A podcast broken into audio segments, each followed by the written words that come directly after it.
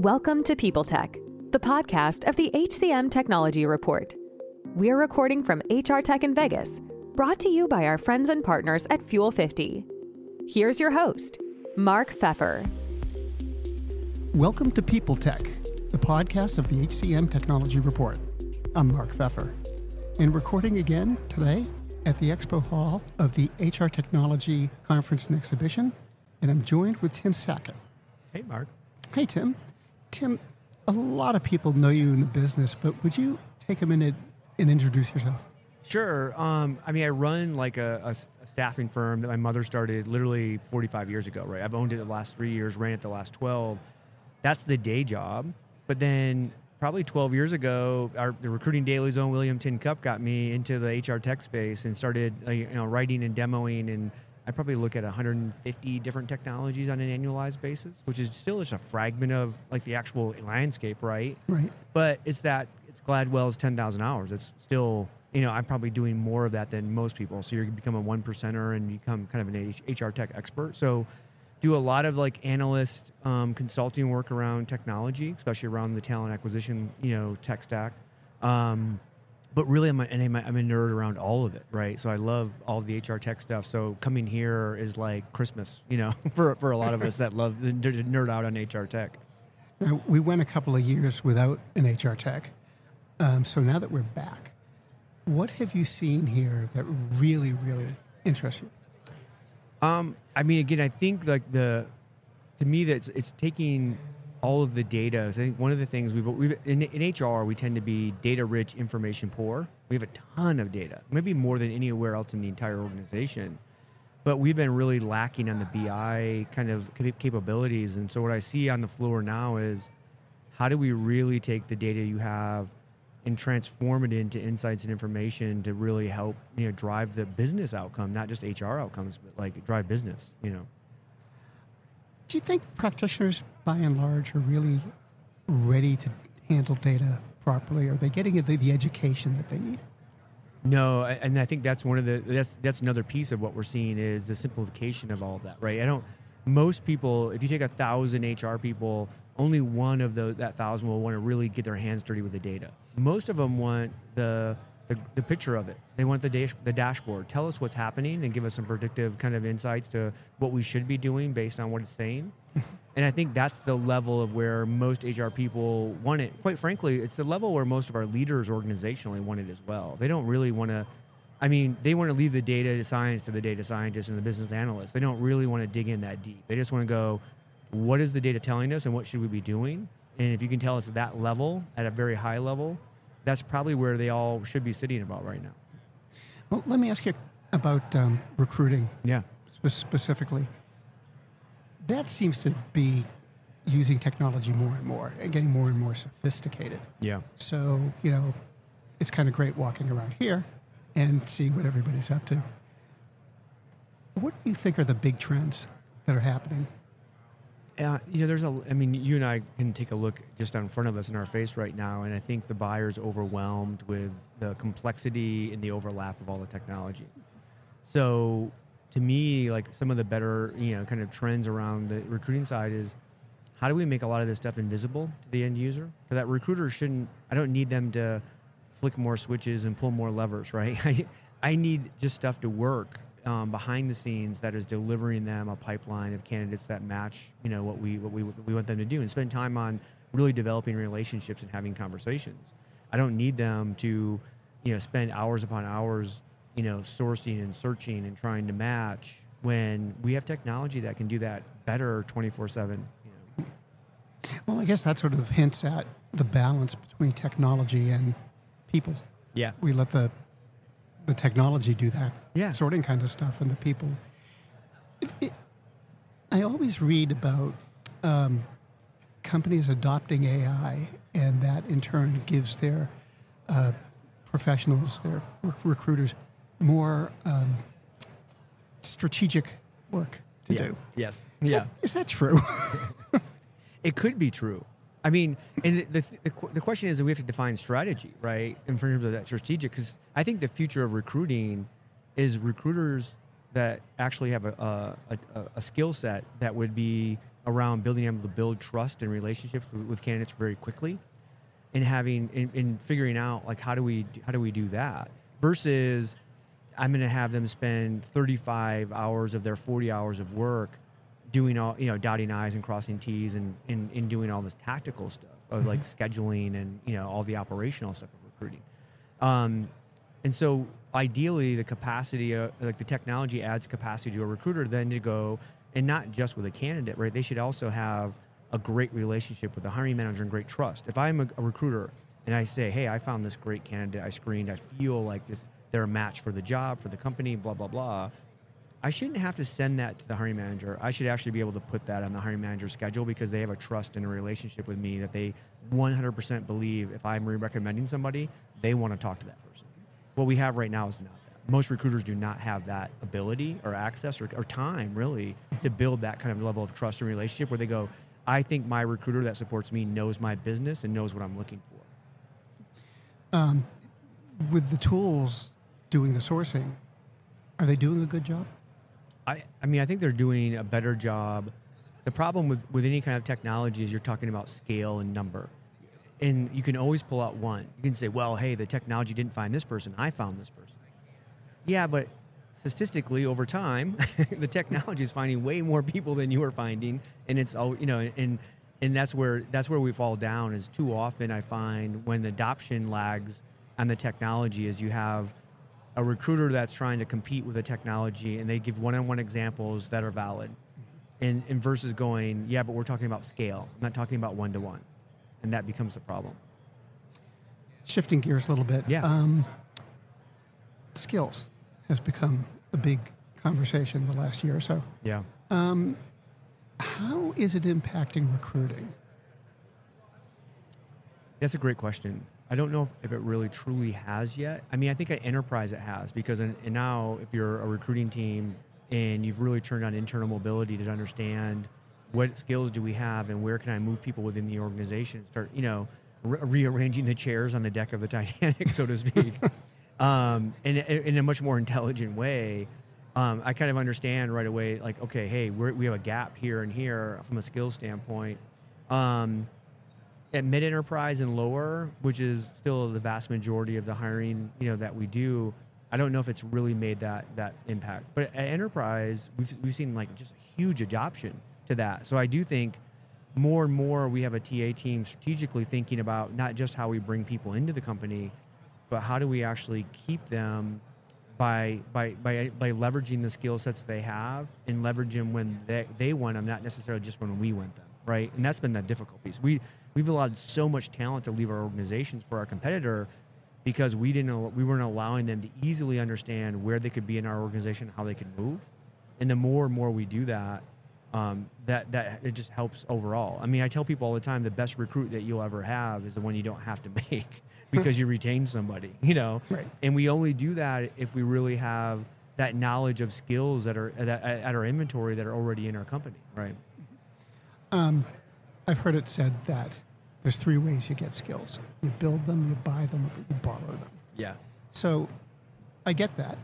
But when you sort of apply it to a company like an enterprise, Yeah. that's got to be a really complicated thing to Inexpensive. implement. Yeah. Oh, can you talk about it? Well, Mark, you and I have been in the, in the industry long enough that we remember a time when enter, like um, companies would actually invest in like building talent.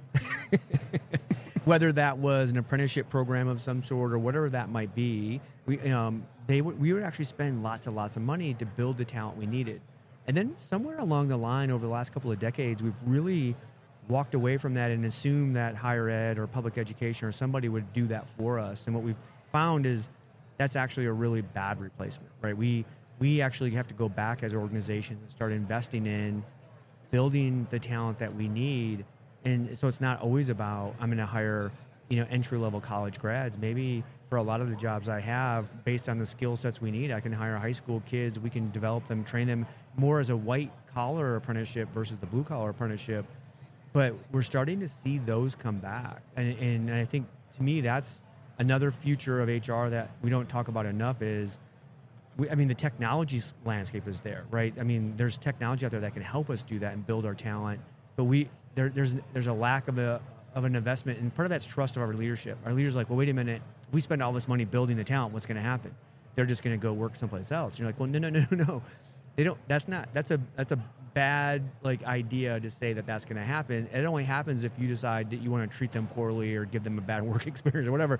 So you can't say, oh, we're going to build talent and then treat them like shit and think they're going to stay around, right? We got to build talent, treat them well, give them a great like opportunity, and then that investment comes back tenfold.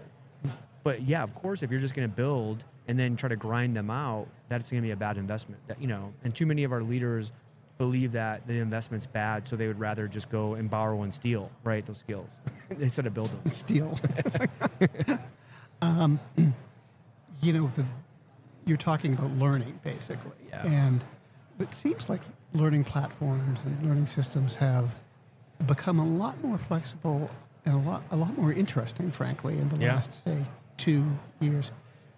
What's driving that? Um, I think it's really to me. It started with we took we got away from traditional kind of training development that we've seen. It hasn't really changed in decades. You know, I mean, we might have added some technology or platforms around stuff, but the the ability to like I think you know micro learning coming in and understanding that we have we've really built a culture around younger generations that expect that they can pull up YouTube and learn something in three minutes, right? And we had to adapt to that kind of culture of saying you don't have to have a three hour, a four hour, an eight hour, you know, kind of sit in a classroom for one day and learn something. Um, let's figure out bite sized ways to do this on an ongoing basis over time. And you'll probably get a better, a higher adoption and a faster move for a lot of these. Um, and again, uh, the ability to do kind of multi-channel video, audio, um, not just like written, you know, book kind of stuff that we would do traditionally. So it's really, it, it's um, it's kind of become more entertaining in a way. And like again, that's you know, hey, that's just part of what we have to do. If you want to keep someone's attention, the best trainers I ever had going through my career as I was coming up were always people who were actually were entertaining. Right? They made they made the, the training interesting. Well, we figured out that that's really unreliable to like hire a bunch of people and you hope that you got some people who are entertaining. but we can actually create content in a multi kind of channel environment that actually is very entertaining and engaging and keeps somebody in, you know really hooked in. And again, the social medias, the you know just the, the advent I think of a lot of the technologies that we use on a daily basis in our life has really showed us in the training world and learning world how we should be able to kind of get that connected. You know, one of the things people are talking about in this space is um, learning in the flow of work. Yeah. Only really started to hear that, I think, late last year or this year. Yeah. What's your thoughts about that? I I mean, it makes complete sense, right? I mean, we talk about this in the recruiting side as well. Is like we like you want people to, to to you want to add technology into how they work on a daily basis. You don't want to ask them to actually leave that flow of work and go someplace else to have to like get something or learn something. It, it breaks up your day. It becomes less efficient. There's more waste. And so if we can teach them and, and have learning set up in that flow of work for them, it just it makes it so that one is it's just easier for them to actually consume on a daily kind of basis. Um, they'll do more of it, and it, it feels like it fits. It, like it feels like it's not just it, it was something that was designed separately from what they're doing on a daily basis. So I think it works perfectly. Yeah. It um, it makes integration more important. Oh, for sure. Yeah. Um, where do you think that's going? I mean, I, I have this vision of there's going to be a generation of technology products that have no UI yeah. because they're just going to be, you know, delivered. in. Yeah. It's interesting. I, I still don't even think we, I mean, we're really early in the virtual side of this as well. And I even, not even just for learning the, the power that that could have in the virtual reality, augmented reality world. Um, think about that from a learning perspective, but even like a meeting perspective. Think about the, we have three kind of workplaces. We have a remote, we have a hybrid, we have an on-prem. Um, the, the problem we have culturally is we're asking people to kind of connect in whatever environment they're in. Whereas I could throw them all, no matter where they were sitting or working, in a virtual environment, and now they're equal. They're in the same exact environment. They have the exact same tools, the exact same connection.